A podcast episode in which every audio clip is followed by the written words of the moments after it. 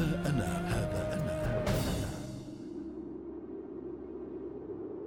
مدينة دايفون جنوب غربي إنجلترا. بالكاد شهر سبتمبر من عام 1890 يبلغ يومه الخامس عشر. لكن الخريف بدأ يسكن أرجاء المدينة شيئا فشيئا. إنه صوته القادم من بين أنين الأوراق المتساقطة وتمايل الشجر. مهلا. ثمة صوت آخر قادم من منزل آل كريستي.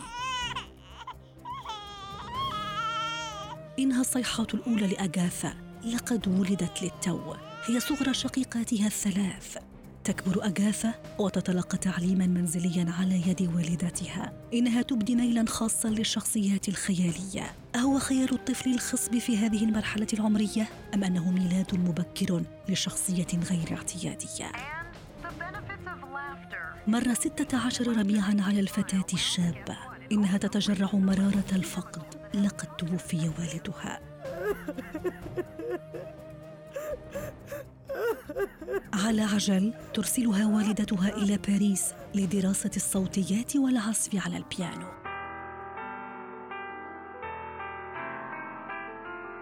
عادت أغاثا من رحلتها الباريسية لتجد رحلة أخرى في انتظارها إنها ترافق والدتها المريضة إلى القاهرة بغرض العلاج.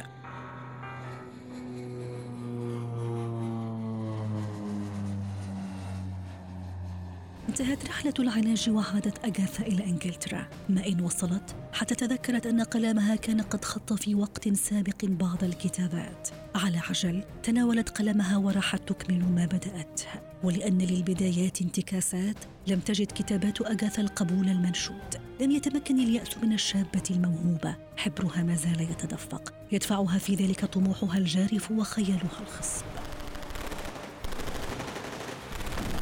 إننا في عام 1916 لقد مضى على الحرب العالمية الأولى عامان. أغاثا التي عملت ممرضة خلال الحرب تشرع في كتابة روايتها البوليسية الأولى قضية ستايلرز الغامضة. تركز الرواية على مقتل وريثة غنية وهي الرواية التي نشرتها عام 1920 إنها تضع قدميها على سلم الشهرة. I never had a definite place, which was my room, or where I retired. عام 1926 إنها سنة النجاحات والخيبات لأغاثا خيالها ما زال يحلق بها بعيدا. لقد انتهت للتو من كتابة إحدى أهم رواياتها المفضلة وإحدى أهم الروايات الكلاسيكية. إنها رواية مقتل روجي أكرايد All I needed was a steady table and a typewriter. A marble top bathroom table made a very good place to write. الكاتبة المنتشية بنجاحها يغدرها الموت ويخطف والدتها. لم تغدر أغاثا في والدتها فقط. لقد غدر قلبها أيضا. زوجها يعترف لها بخيانته. في صمت تتجرع أغاثا مرارة الخذلان. تهجر بيت الزوجية. تختفي عن الأنظار لفترة. تلملم خيبتها ثم تطلب الطلاق.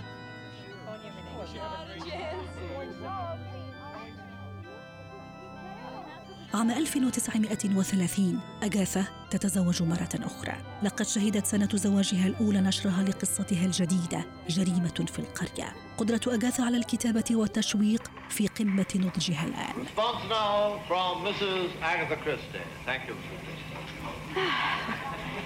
This is awful.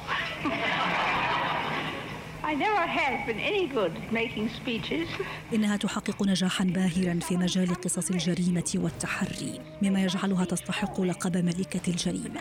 إننا في عام 1935 أغاثا تنشر رواية حملت اسم موت وسط الغيوم. تبعتها برواية الأسبوع المتحرك عام 1942 ثم رواية جيب مملوء بالحبوب. وهي الروايات التي حولت في وقت لاحق لأفلام ومسلسلات تلفزيونية.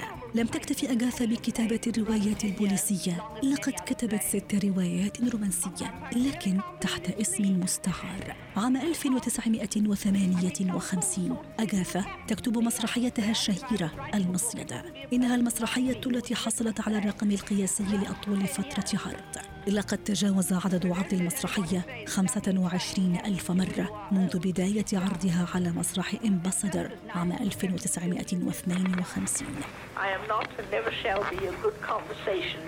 أغاثا الروائية صاحبة الكتب الأكثر مبيعا على مر العصور والتي بيع أكثر من ملياري نسخة من أعمالها مجتمعة حول العالم تمنح لقب دام وهو المقابل للقب الفارس عند الرجال. الثاني عشر من يناير من عام 1976 أغاثا كريستي تتجاوز عقدها الثامن بخمس سنوات. في منزلها بأوكسفورد الموت يغيب آخر فصول قصة حياة ملكة الغموض. هذا أنا.